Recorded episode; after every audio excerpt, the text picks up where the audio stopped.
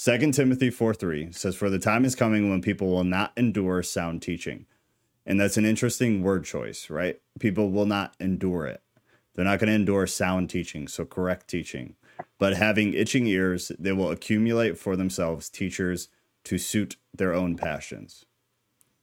I feel like it's already happening. Exactly. exactly. That's how you end up with, like you said, a bunch of the preachers that are, you know, like either adulterers or identify as one of the thousand genders or a carrot. Yeah, there you go. Yeah, so but That's like lettuce roll. what do you say? Uh, he identifies as a lettuce roll. A le- yeah, that's that's good. At least that's like that's a healthy option. Yeah, you know, or banana you know. What do you say? or a banana hammock. Mm. That means be one of that yeah, I was gonna say that means someone's got to wear you. I don't know about that one. That one's rougher. Mm. That one. Uh, so did this just start happening though? Is this a new thing where where people don't want to sit through sound teaching? They don't want to sit through theologically sound teaching, and they want to accumulate for themselves teachers who suit their own passions. Is this like a new thing with what's going on right now in culture? This has been a thing. I don't feel like it's new, but I feel like it's like accelerating. Like it used Yeah. to be like every now and again, like there'd be one verse people didn't really like, and they. But I feel like now it's just like, I think it came along with like the internet and so much information could go by so quickly, and Yeah. I don't know, No, that's absolutely true. Yeah. blasted off into one of Elon's rockets into space. Uh, I mean, it's been ha- it's been happening forever. It was happening in the New Testament. You had people doing that, and that's uh, part of the reference of what he's saying, what Paul's saying. But also, think prosperity preaching. That's a really good example. Prosperity preaching is exactly that. It's to suit people's own needs, um, specifically the teacher, but also the people, because they think they're going to get something out of it. That's why they listen to a prosperity preacher. They don't listen to them because they're motivating, because they're not. Their entire spiel is about getting money and that God owes you things. You are owed this and you are owed that, and this should be coming to you. So people will sit and they'll listen to that shit all day long. Oh god, I already failed. They'll listen to that crap all day long. But now, yeah, it's it's accelerated, and with the Yep. with with the coming of the internet, everything good and everything bad, all of it accelerated massively, massively. And then you see, then you see, like consider so, so consider New Testament days, Old Testament days. You had how is the Bible transcribed so that dude over here could have it? Some scribe had to sit in a room with ink and a pen that did not work like ours. It didn't hold ink. You had to dip it, then write a word or two, then dip it again. So you have these people manually rewriting every word out of the Septuagint and then every word out of the New Testament and then passing it to somebody else and then passing it to somebody else. Beyond that, all you have is oral tradition. You have conversations, you have stories, you have mythology, things that are told. But for information to travel, it was like it was not easy. It was a it was a whole thing. Even to talk to somebody, even writ- or uh, oral tradition and oral stories, you had to travel somewhere, whether it was down the street or in a different town or whatever. And if you're traveling to a different town, it's like no, you don't have a car. You've got like a donkey, or you've got possibly some kind of horse or camel or something. But you have like you have geographic restrictions, and so only so much information can travel, and only so much information can travel so quick. And so you had these false teachers in the New Testament and word would travel about them like the new testament is uh, in and of itself is one example where we hear about certain people like bar jesus these these magicians or these false prophets or whatever but it took a lot of time for that to travel. And so there wasn't that much of it and it didn't get that crazy and deep.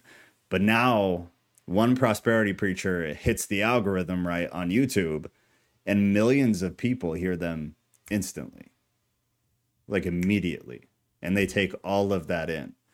And things nowadays like we talk about Satanism, we talk about Luciferianism, and how these things are becoming normalized. Satanism is not the worship of Satan. That's like a very common misunderstanding. Luciferianism is the worship of Satan. Satanists don't believe in the devil. Satanists don't believe in God. That's not what they believe in. They they use the satanic, you know, BS kind of culture, the the red devil and the horns and the like Sam Smith, his music videos that people have been all riled up about, where he's dressed as the devil and doing this crazy shit. He that's not that's not Luciferianism. He's not actually worshiping Satan. That entire thing is just a gimmick. But Satanists are just worship of worshipers of self. They worship themselves. Everything is about pleasure. Everything is about the flesh. Everything about getting what I want, what I need, my personal desires. It's all that. And now culture has become obsessed with that. And when it's become obsessed with that, it's abandoned anything that's good. And then the algorithms we have, they're literally created and coded to perpetuate that. They're not coded to perpetuate somebody reading the Bible on a live stream. It's going to dunk you in the algorithm for that.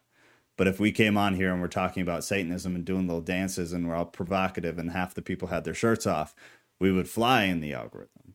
And then you have culture just take that in and take that in and take that in. It feeds their desires. It tells them this is normal, this is okay, and that feels good. So why would I stop doing that?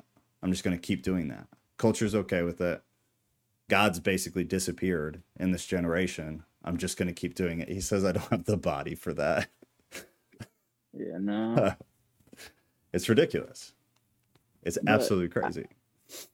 I feel like yeah, that I feel like that's mm, true. I also feel like like you said, um, like so many people you, it gets put out there so much, like you said, and some people hear it, and I feel like some people that might be like teetering on, like they may have gone to church in the past, or they maybe like have those few things in their life where they're kind of keeps them from being a Christian, and then they see and hear that stuff, and they're like, oh, well, maybe I can, you know, because they say it's okay, you know, Yeah. they're uh, this, and I do the same thing, and and I feel like it just keeps. It's kind of like the, you know, say you can have something at 100 and then somebody's like well 95's not that far off so you go to 95 and I'm like well 90's not that far off you know you just keep it keeps getting pecked away at Yeah. so Yeah. What is it what does that remind you of? From uh I'll give you a hint. From from Corinthians, Paul talked about it, and I've brought it up a good amount. But what does that uh-oh. example leading people astray remind you of? Dinner table, what to do, not to do, what to eat, not to eat. the just well, like Oh, everything is legal but not everything is Yeah. I mean that was the food Yeah, no, but it's not it's a it's the same thing. San- it's not for Conscience. for you, but it's for their conscience. yeah, not for your conscience. Yeah. but for their conscience. That's uh, that was the whole meat at the market. That's the entire principle behind it. Is that you guys you may know, and in that scenario, obviously he's talking about strong Christians, but weak weak Christians or weak people would be it'd be the same outcome. Is that these either non-believers or weak Christians are going to see that prosperity preaching or that whatever it is that LGBTQ pastor, and they're gonna like you said they're gonna think that's okay, and that starts very small but that spreads out and that's like like five, when i moved to where i live um i saw lgbtq churches. They existed. The seminary i was in my master's program with had rainbow streamers up in the hallway and stuff. It was it was a it was a small part of the big reason along with some life stuff that i left. But that it existed. It was around and i was like wow that's really odd. Because in florida i really didn't see that at all. But now the number of churches I drive by because I drive for work. I drive from the bottom of Illinois to the top of Illinois pretty much every single week, several times. And so the number of churches that I see that have rainbow flags that's that have either Black Lives Matter or well, one of them had the the pedo flag, which I don't know if you know what that looks like. It looks very similar to the LGBTQ flag, but it's like baby blue top and bottom, and then different shades of pink and then white, I think. But they had that outside of a church, which is becoming normal. Uh, it might be the transgender. No, flag, No, no, the no, no. transgender flag and the pedophile flag are very, very similar. Oh, I know. Believe me, I know. It's Very it's that one though. So they they had the rainbow flag, they had the trans flag, they had a Black Lives Matter, and then they had the pedo flag.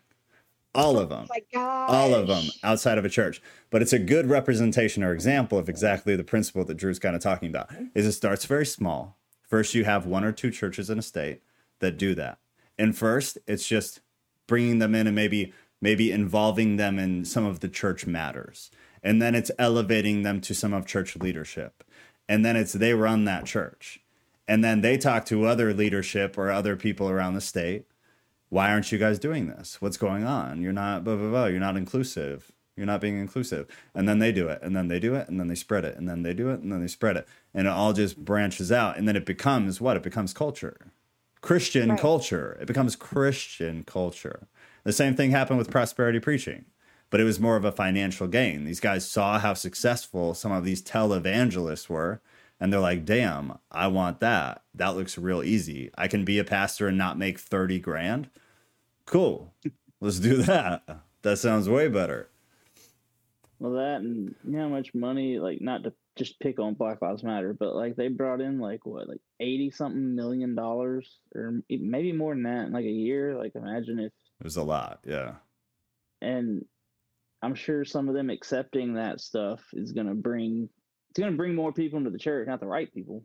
Oh, for sure. I mean, but you're gonna get more congregants, and they're gonna want to donate more money because they're like, hey, you're on our team, you know, kind of thing. So yeah which is I honestly wanted to drop out of college when I first saw my uh, LGBT church that was on campus and it had the rainbows and everything.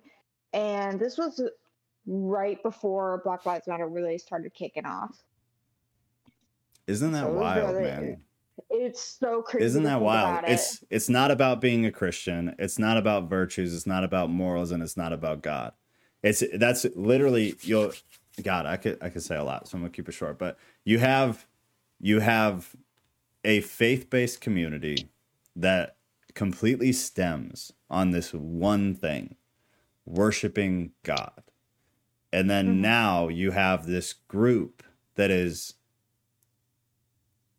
that is like a trojan horse essentially coming into the church and they're not even really trying to make it about them they're just trying to make it not about god they don't care what it's about it can be about the trans community it can be about blm it can be about just democratic anything they just want the focus off of god they want you not thinking about morality. They want to twist your morality.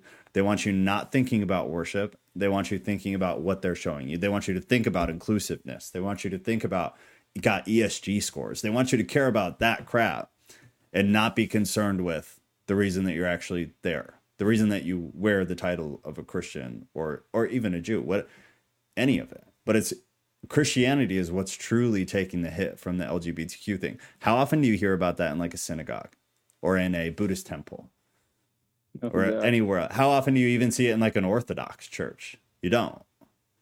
You don't. Catholics too. Mm, this is the one thing that I truly praise Catholics for. They have not let this happen yet. At least that not that I'm aware of. I'm sure that it's happened. I'm sure that's happened. But it's not as predominant as the non-denominational Christians because they they're not grounded. They're not grounded. They're very free for all. They're very new age. It's all about love and Christ. It's all, you know, everything's Mhm. forgiveness. Everything's forgiveness. And so they're already wishy-washy. And that is that is what lukewarm is. So no sh- the churches who are full of lukewarm are the ones who are being completely torn apart by wicked parts of culture. It makes it makes Yeah, absolute the- sense. The, the Methodist and Episcopal churches are Who gone?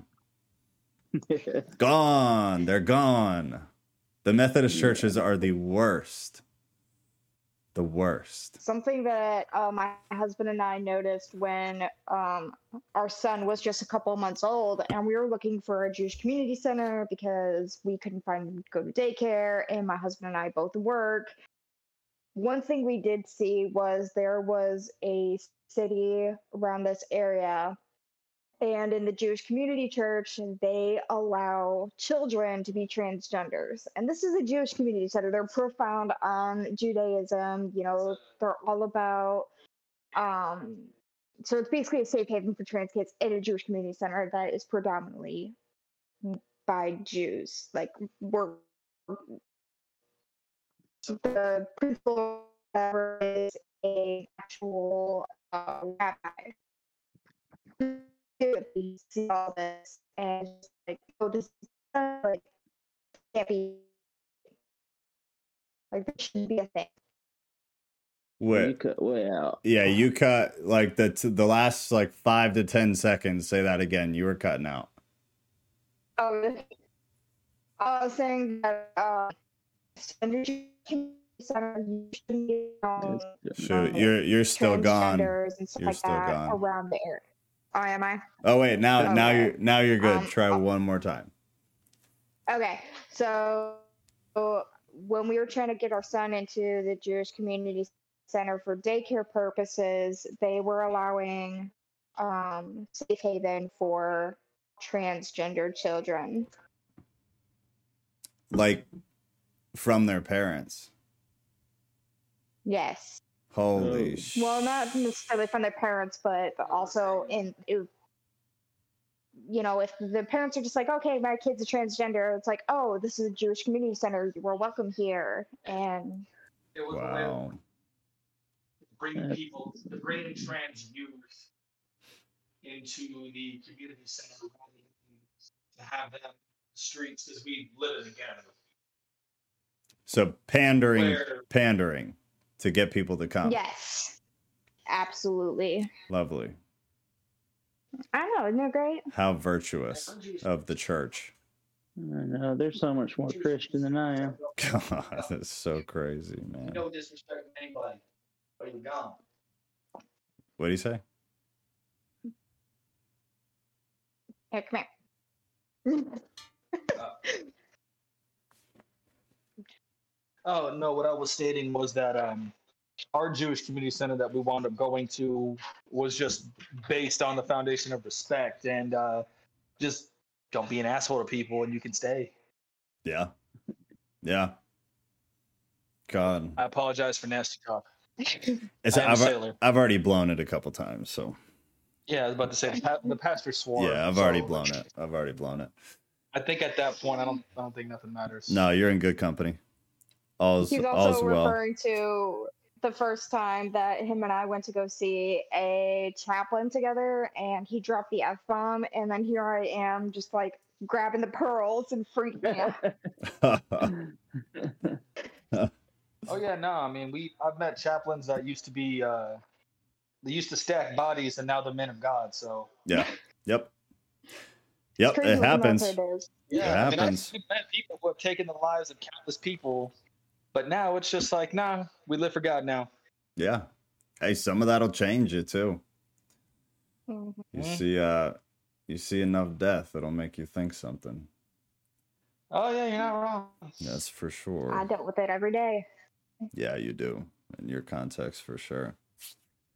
All right. Here uh here's another one. First John 2, 15 through 16. Do not love the world or the things in the world. If anyone loves the world, the love of the Father is not in him. Not in him. Definitive words. The Greek agrees. For all that is in the world, the desires of the flesh and the desires of the eyes and pride of life is not from the Father, but is of the world. So again, do not love the world or the things in the world. That's very broad. If anyone loves the world, broad, the love of the Father is not in him. Meaning, things that Paul has said, uh, and I think Peter actually talks about it too, that you you cannot eat at the table of the Lord and the table of demons at the same time. It's not Yeah. possible. It's one or the other. No matter how how much you think it's both, or maybe you you're at the table of the Lord and you're doing just just this or that, just that or this. No, you're gone. It says the, in numerous places, it says you do not know God because you can't do that. And I talk about it all the time. And it's always the hot take is that I don't believe somebody can have that realization where you come to understand that God is real, just in a general sense. And then take it to like Jesus specifically and the gospel in and of itself, but just that God is real as we understand him, who he is, that he is a real thing that created all of this, and that there is some kind of plan and that there are objective truths to life, that morality exists. I don't believe you can have that just epiphany of a moment and then continue on doing all this stuff you were doing before. Everybody falls, everybody trips, everybody stumbles, everybody has issues, sure. But the the condition of your heart, who you are, I believe changes. Cuz I've experienced that personally obviously and and i've known a bunch of people who have experienced it personally. For some people it's subtle. It's not like this magical light of ray of light and shit. I didn't have that. It was a subtle thing but i came there was a moment where i came to a intelligent completely coherent understanding that this is true. And then because of that truth there are other implications. And then i could not go on living the same way i was living. I couldn't it was a compulsion to live adverse to the way I had been living. And that's that's the kind of experience that I've gotten from a lot of people that I've talked to. So I don't I don't believe somebody who experiences that can can be Christian. I, I really don't. Somebody who doesn't experience that. I don't believe they're Christian. And I feel personally that the Bible completely backs that up. But I don't feel like hmm. that's a normal, agreed upon concept. I feel like I take a lot of heat when I say stuff like that. I like when, like I've said before, I like when I take heat or like when I'm offended by something. Like somebody says like that, because like it's true, and the reason you're offended and you don't like it is probably because you're doing something wrong, and Probably because it's you. Yeah. you just kind of Right. got called out. Which I love when that happens because then I get to fix it. You know, when I was younger and like I first started, you know, being the ch- church guy and wanting to be Christian and stuff, and slowly Yeah. started whittling stuff out of the way. It's true. And I, I think the the more the church becomes dismantled from the inside, uh, the more true that's going to ring. That the more Christians you upset with the things you say, probably means you're on the Mhm. right track. Yep. Probably means you're thinking the right thing, which is also just very sad. Yeah, because you're not really allowed to offend anybody nowadays. Oh God, no! Now you go to jail. Yeah. All right, First John three ten. This is another good one. By this it is evident who are children of God and who are the children of the devil. By actions is the context. Whoever does not practice righteousness is not of God, nor is the one who does not love his brother. Which is interesting because we're preached by grace alone, grace only. Actions don't matter. Repent, you're good. Everything is under grace, which to a degree, theologically, I, I, agree with. But there are other points in the Bible, like this and like others, that they point to the fact that there there has to be some kind of nuance with that. And again, I always take it where I just said, and I I, I believe you become you have a compulsion to do good, to change your values, to to just generally try to be a better person.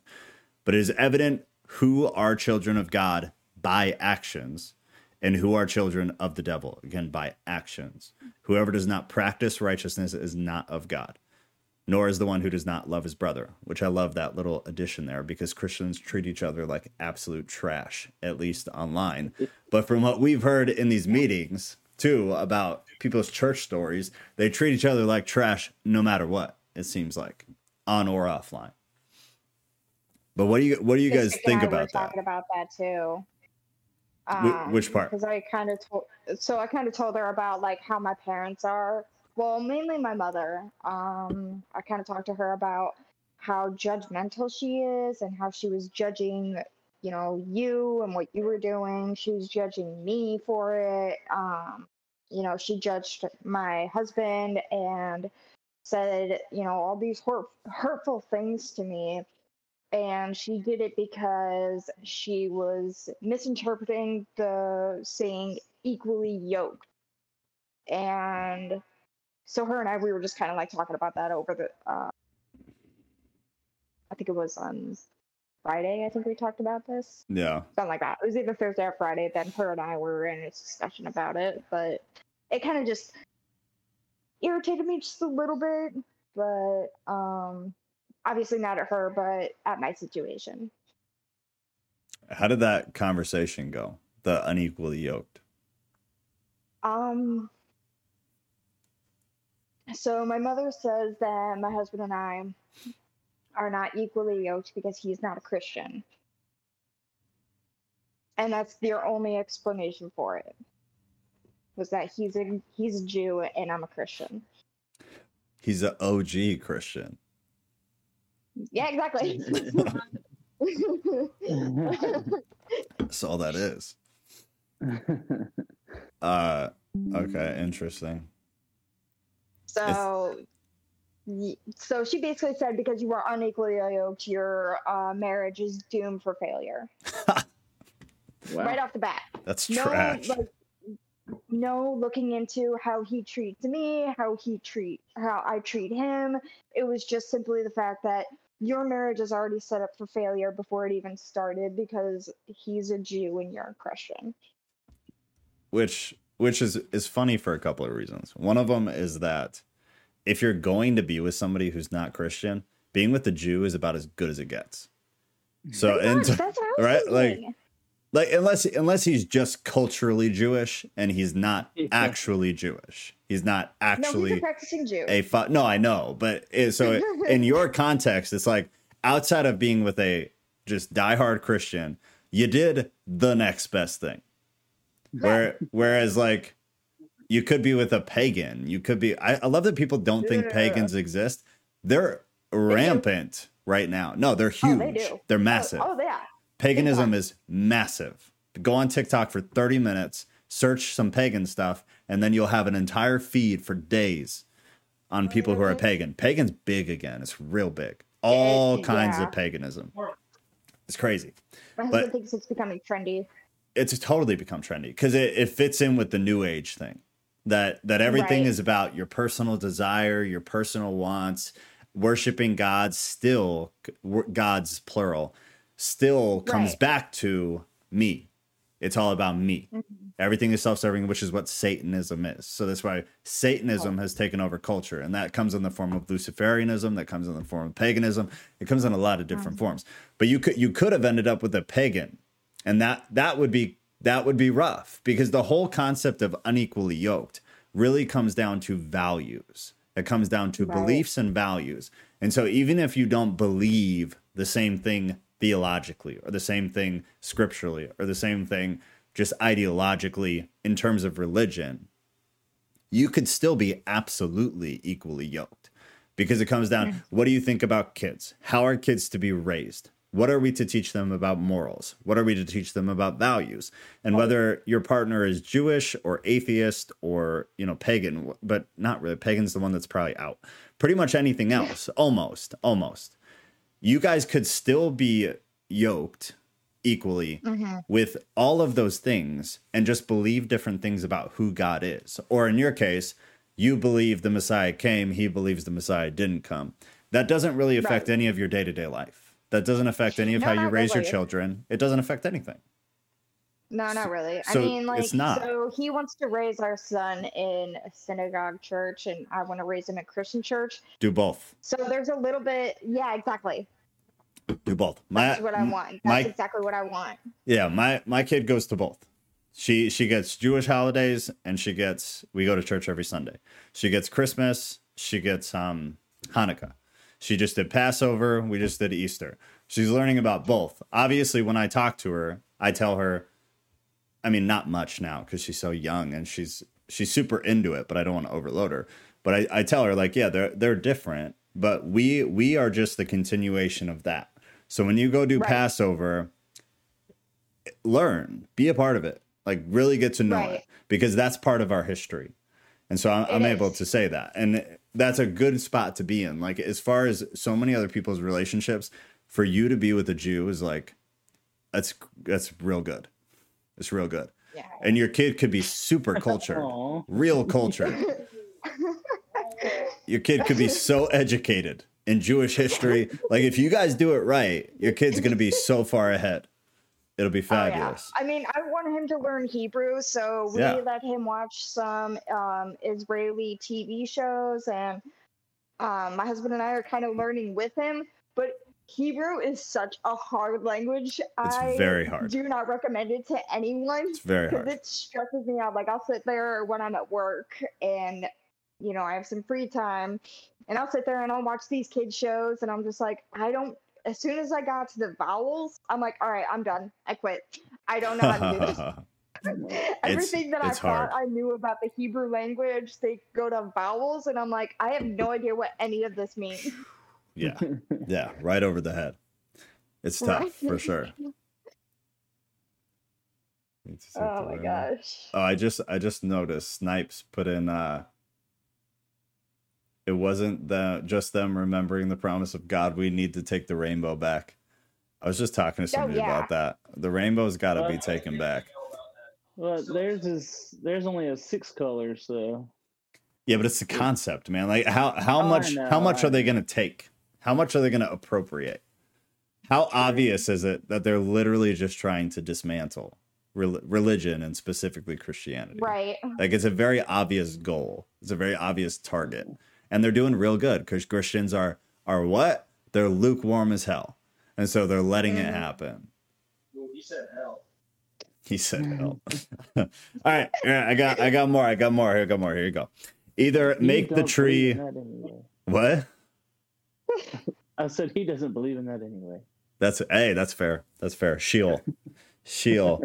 Matthew 12, 33 through 37. Either make the tree good and its fruit good, or make the tree bad and its fruit bad. I feel like most people know this one. For the tree is known by its fruit.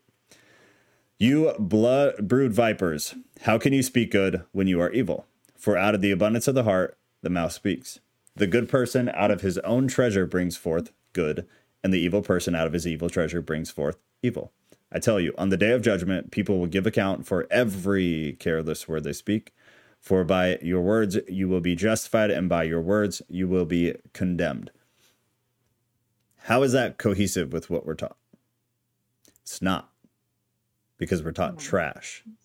You you you will be judged for the shit that you say. Predominantly, what you say to people, how you affect mm-hmm. people, what you do to people, how you talk about people. What's he yelling about now? He's Ab- about my mouth? So-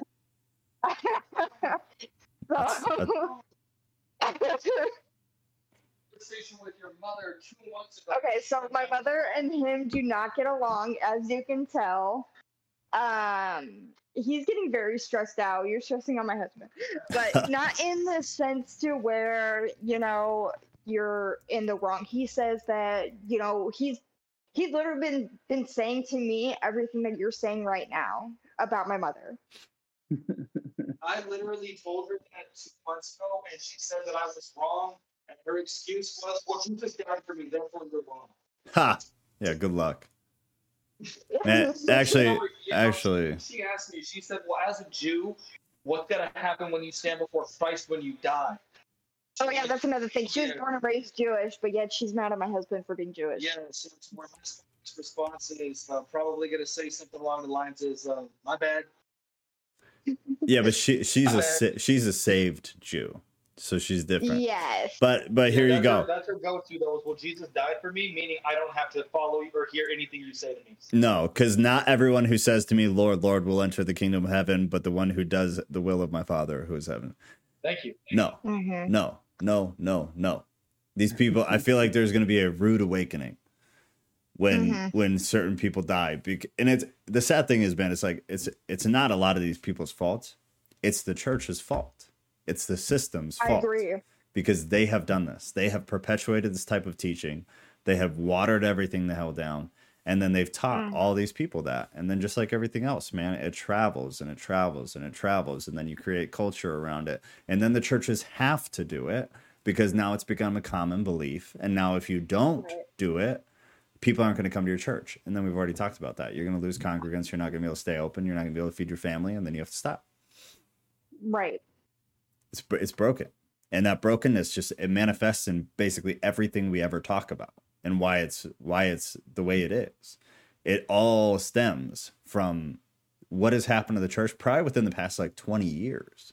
It's not even been happening that long. The church has been broken forever 100% but what's been happening with leading people so far astray that's relatively new to the degree that it's happening like the the whole saved by grace and nothing else matters. I'm a christian. Like she said i'm a christian no matter what. I believe in christ. I'm going to go to heaven. Like that that didn't exist when I even even really honestly when I was a kid. It's like you're going to burn in hell if you don't stop doing certain things. And that also is not that's also not the truth though. There's there's a nuance and there's a tightrope walk of yes, the the belief grants salvation, but salvation is perpetuated by behavior. It's perpetuated by actions. It's perpetuated by who you are, and all of that stems from the condition of your heart. Everything you do, everything you Right. say, how you treat anybody in your life, it all stems from the condition of your heart. And that's what I believe is drastically and dramatically shifted or altered or awakened, whatever you want to say, when you have that realization, which is salvation. And I feel like so many people don't have that. And I, th- I think it's because how would they if they're taught so much wrong stuff? Right. Like, how do you right. come to that realization if what you're already being taught is not true? And I think that's why so few people are actually getting there anymore. And the people that do are Mhm. struggling, like all of you guys. Yeah. You you all got there, but then you were in churches and it it muddied the water for most of you Right. in one regard or another. And then it made it hard for you to develop that into something that would perpetuate something good. And that's you all have these crazy stories because of that. And that's that's horrible. And you, you guys are just like the strong ones who were able to come out of it. Think about how many people just quit. Because I talk to them all the time. These people who just stop. They're like, I can't do this. This is trash.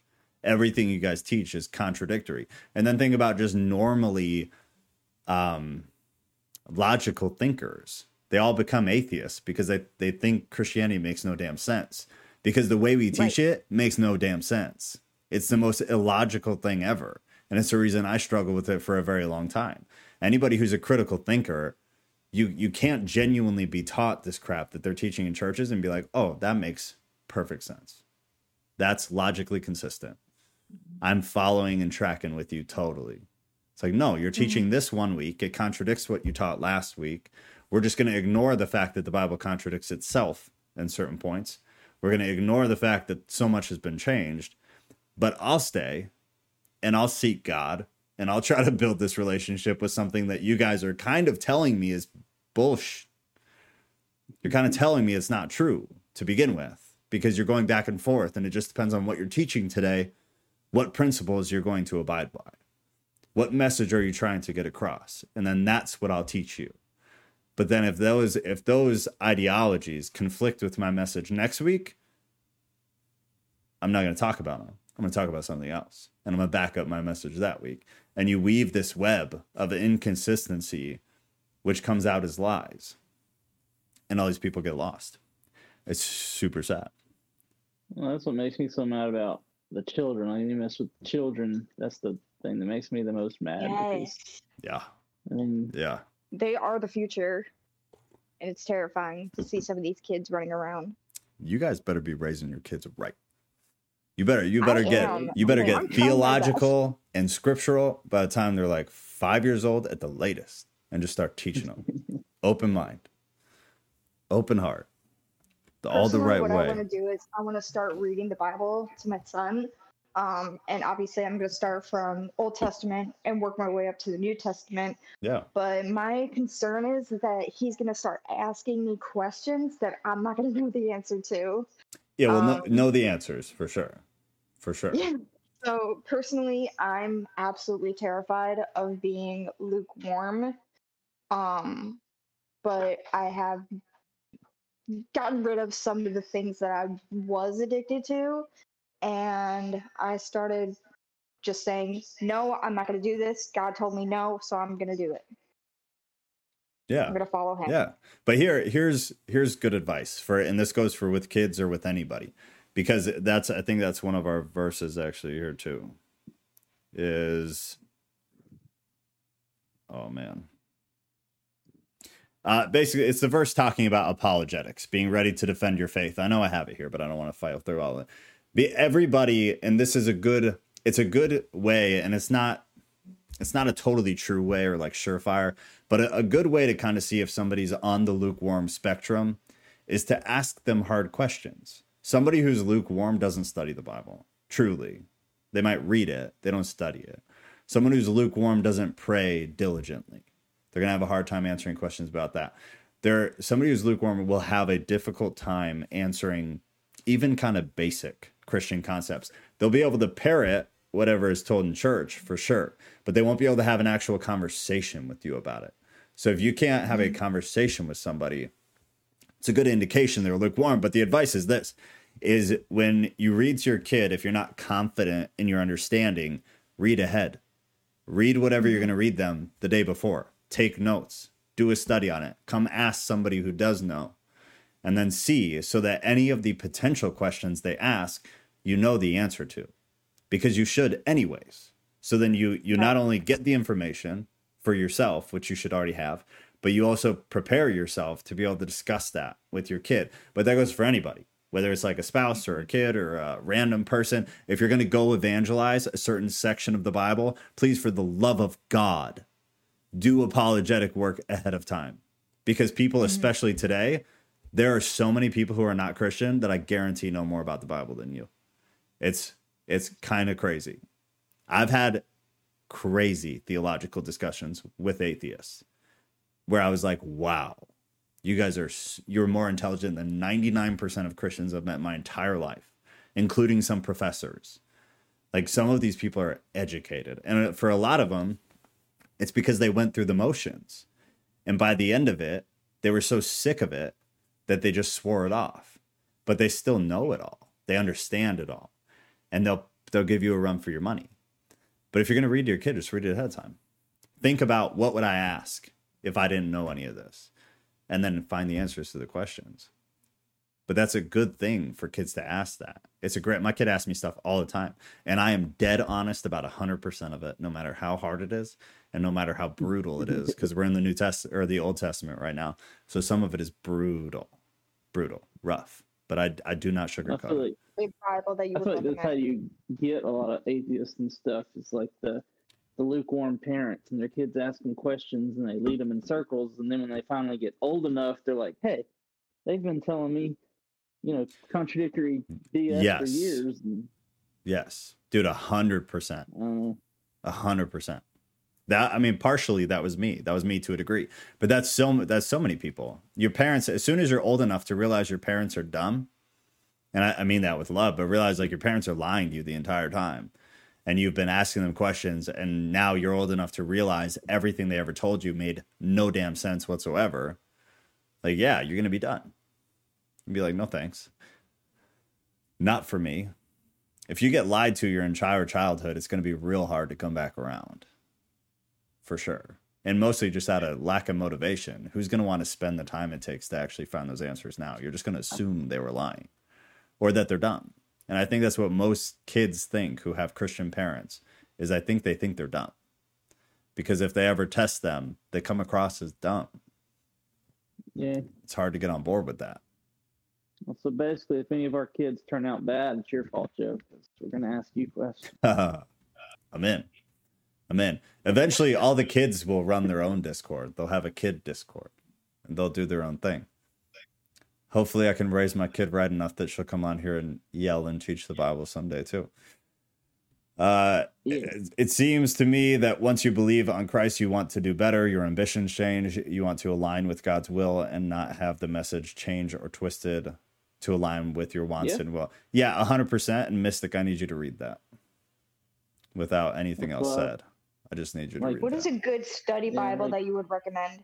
That's easy to read, or that's an actual study Bible. Both. Doesn't exist. you can kind of okay. have you okay. can kind of have one or the other.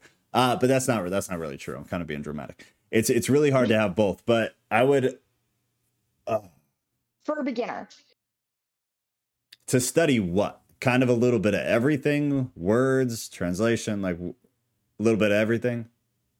Yeah. Get a get a Halley's handbook. Um, it's one of these ones I have right here. Halley's Bible Handbook. It goes over geography, it goes over notes about things. Um, but it's this. And I, I understand it's backwards, but that's what it looks like. I've been, looking for one of those. I like mine too. Just this, I, I've seen it around lately more. Yeah, that's ESV. that's a good Bible. That's a good little study Bible. Those are cheap too, so you can get those, and you're not going to break your bank. Uh, this, I honestly, I don't know how much this is. This is like forty bucks, or at least it was. So now it's probably like a thousand dollars because this was fifteen years ago. Goodness. Um, but it's really 'Cause I good. found a couple on Amazon. I mean, there's a lot of good ones. If you want, if you want, just send me whatever you've got, and I'll like I'll check it out for you before you buy it. But this will have it'll have things, I might every book. This will have like every book in it, and then it's got no actual sk- scripture, so you have to have your Bible. But it gives you Mhm. like it gives you the overall context. It gives you geographic locations. It talks about some of the word translations. It expands on things. Like it's real good. So if you have this with the Bible, uh, it's it's Alright, I gotta really go. good. The wife's home with the kids. Love Alright. you guys. Love you. Love you. Bye. See you Thursday. Yes, sir. Yes, sir. Um, yeah, I don't know. If you want to send me whatever you got, I'll tell you. I was looking up this But the Halley's, Halley's is really good. I'm uh I'm a big fan of that. Oh man, I'm lagging. All right, I think we're good now. I know where it's- Yeah, that's it. Okay. Is that the deluxe edition? Uh, yes. Okay, and does it have the Old and the New Testament? Uh, it just says NIV. Just make sure it has the Old and New. I think it does though. If it's fifty bucks.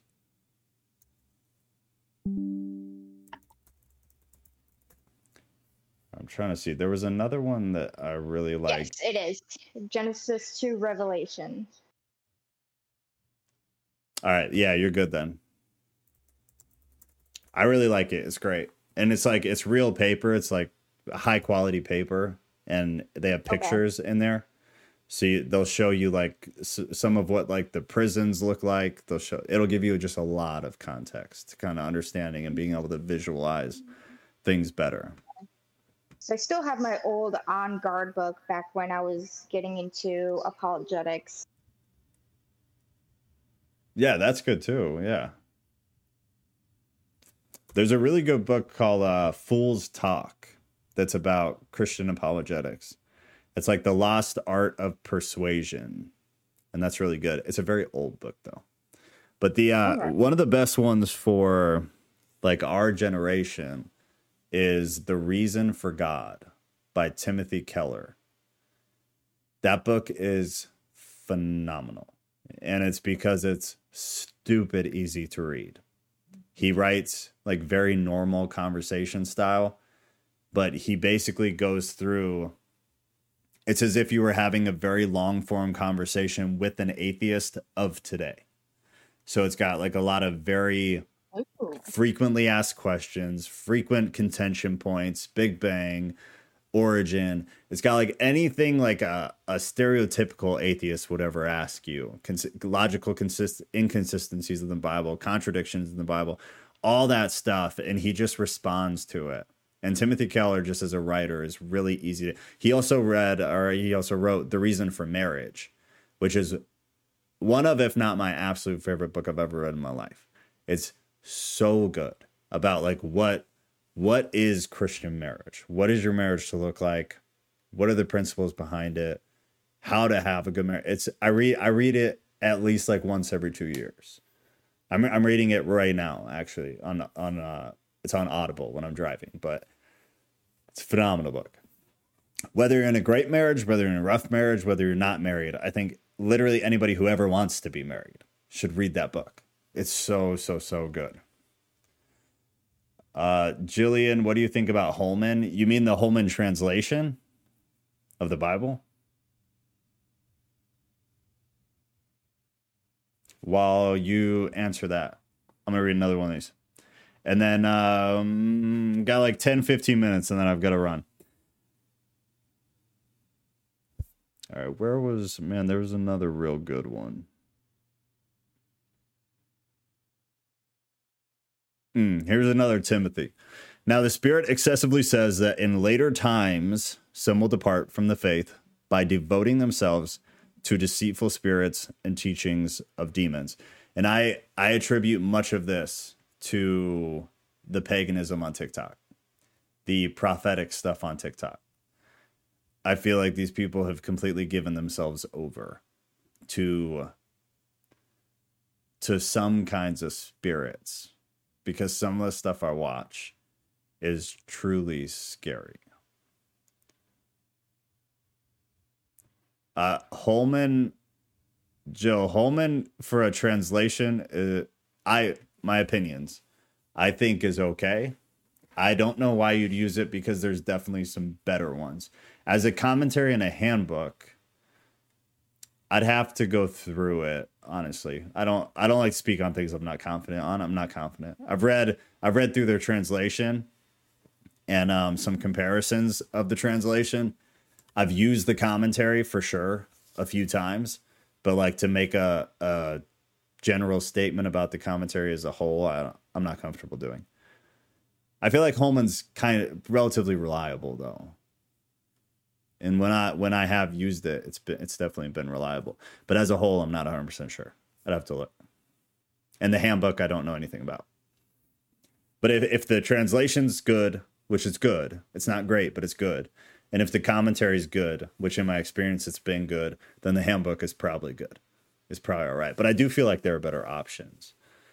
So if you if you were just kind of stuck on it, then maybe try something else just to see. And you might still like the Holman, and I don't think there's anything wrong with that.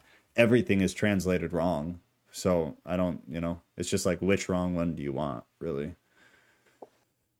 Uh, best translation, word for word, is ESV, um, or NASB, but ESV is just the revised version of it. But I, that's the closest, in my opinion, that you get to a word for word accurate translation of the Bible. For like a mix of readability and accuracy, the NIV is good for that, which is why that's the most common translation of the Bible. And then for just readability, either like the message or the New Living Translation. But in recent editions of the New Living Translation, they've actually kind of shifted more to a word for word, which is good, but it's still relatively readable. But the ESV is the best. The ESV is what I use for for literally everything, unless I'm actually reading in uh, Greek or Hebrew, or doing a The book study that on I Greek or Hebrew. The Bible that I have um, is NLT, I believe. Yeah, Yeah. it's NLT. Yeah, that's and it's good. It used to be a paraphrase, but I think I think in the last um, few editions they've moved more to like a, a paraphrase slash word for word, which is I mean it's good because then you get kind of a mix of both, which is more or less what the uh, NIV is. But the New Living Translation is good. like the NIV better. Most most people do. They made it really Yeah. easy to read. That's that's why it's the most common one. Oh yeah, I encountered a lady on TikTok that claimed to be a prophet and claimed that God told her to reinforce and uphold all the Old Testament laws or death and destruction. Yeah, see we've talked about it before. If you you have to be careful on TikTok because these people are absolutely crazy. There there is so much false prophecy going on. There's so much paganism coming back up again. And like uh-huh. Drew was kind of talking about is like think about the TikTok algorithm. If it does well, it's going to just perpetuate it to an unfathomable amount of people. And it's going to spread and spread and spread. And then the sick thing about social media is that there will be people that don't even believe it. But if they see algorithms perpetuating it, they see people getting famous because of it, social media famous. There are literally people who are calling themselves prophets, and there are people who are adopting paganism when they don't believe any of what they're saying. They're literally mm. just doing it because they're gaining traction on social media and they're making money. Yeah.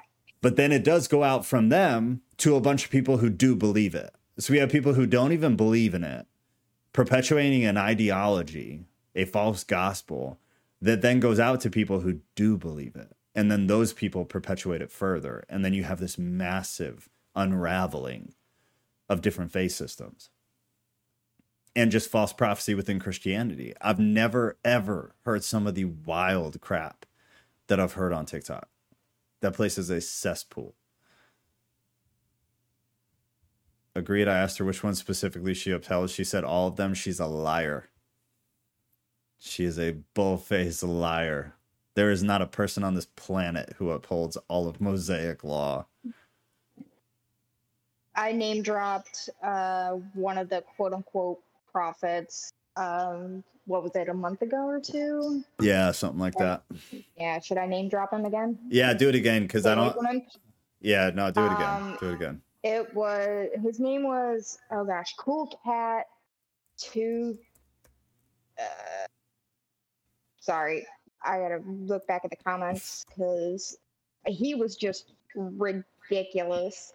He It's was um, claiming that Christ was coming back in June, July, then again in September, October, and then I think that's when he last stopped because um, it was just getting ridiculous, and people just kept on calling him out. And he blocked me. That's why I can't look him up again. But it's just ridiculous because I kept telling him, "You said the same thing in June," and I showed him the Book of Matthews. It says no one's gonna know, yeah, and that's no, when he blocked me.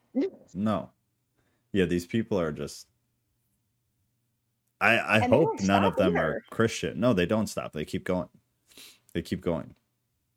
I do respect and I appreciate that a lot of them are actually more open to the apocrypha. They're more open to books like Enoch and things like that, which I I personally have a big drive towards. And not that they're canon or anything like that. I just I think we should read all of them. And the the reality is the the more you dig into how the texts that we have, the books that we have, why some were included and why some were not, they're not good reasons. Just to say it very simply, they're not at all good reasons. So because of that, I I I read all of it. I read all of it. So I I do see a much bigger push towards the apocrypha being included or at least being considered, and I really like that. But beyond that, there's no, there's absolutely nothing positive about what these people are doing.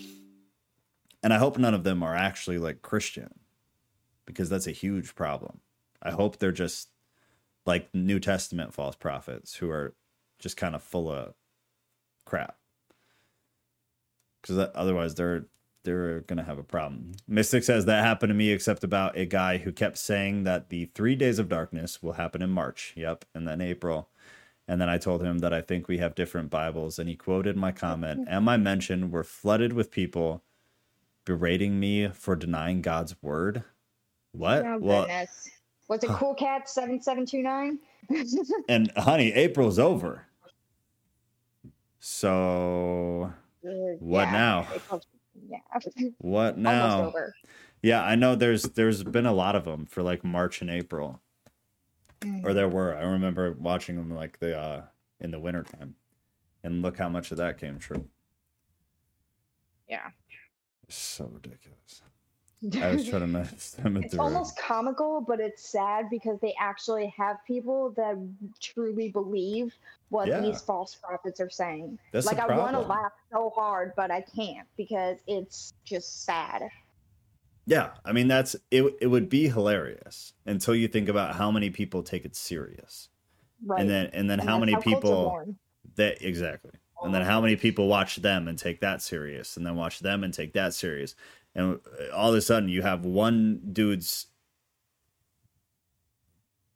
I'm trying to censor one guy's wild take on on scripture or on a prophetic word from God, and you have this branch out into sometimes millions of people. And even if out of millions, only 50,000 take it serious, that's 50,000 people. That's so many people if you think about it. Like the tattoo video I did, 2 million people. What if I was lying? 2 million so people you. watch that. Two million people watch that and thought I was serious.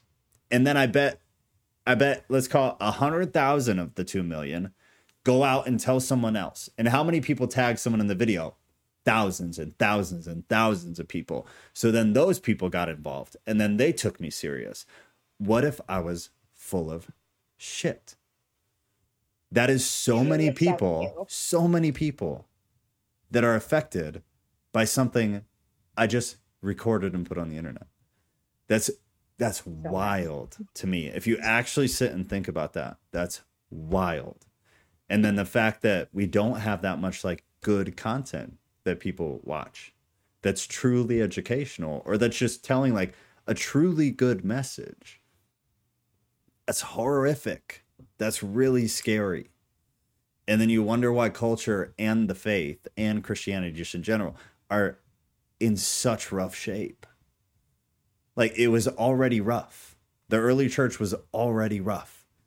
The first century, second century, already rough. And then now with this, with what we have through social media, I man, I, I seriously think that both our society and the church are going to collapse. Mm.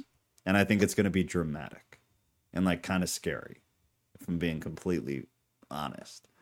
I don't know how long society can keep up with the craziness. And I know the church is way too weak to combat this for that long.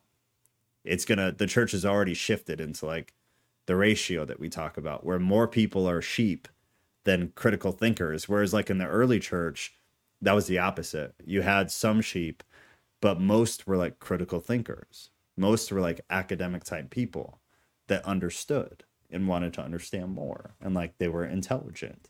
That's already flipped on its head. So soon, I mean, all the smart people are leaving church.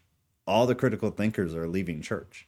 And you just have to hope that they find something like this, something that brings them community with other people who are like them so they can kind of keep things going. But otherwise the the faith will collapse. But it won't look like that. It's going to look like what it looks like now. It's going to look like prosperity preachers that are called Christian and their congregations that are called Christian when they're not. It's going to look like these mega churches where the pastor says Christian, so the world thinks Christian. The congregants say Christian, so the world thinks Christian, but they're not. They're lukewarm. They don't understand any of it. There's no true faith behind any of it. And the faith that might be behind it is built on f- a false message. It's it's built on wrong concepts. So is it faith? Is it salvation? I I genuinely don't know. Where's the line? How lenient is God when he's like, "Well, you guys are teaching something totally not true. You're leading people astray." Maybe some of these people are truly seeking me. So I like to think that God like works with those individuals. But does he work with all of them? I don't know. I don't know. It's tough stuff, man.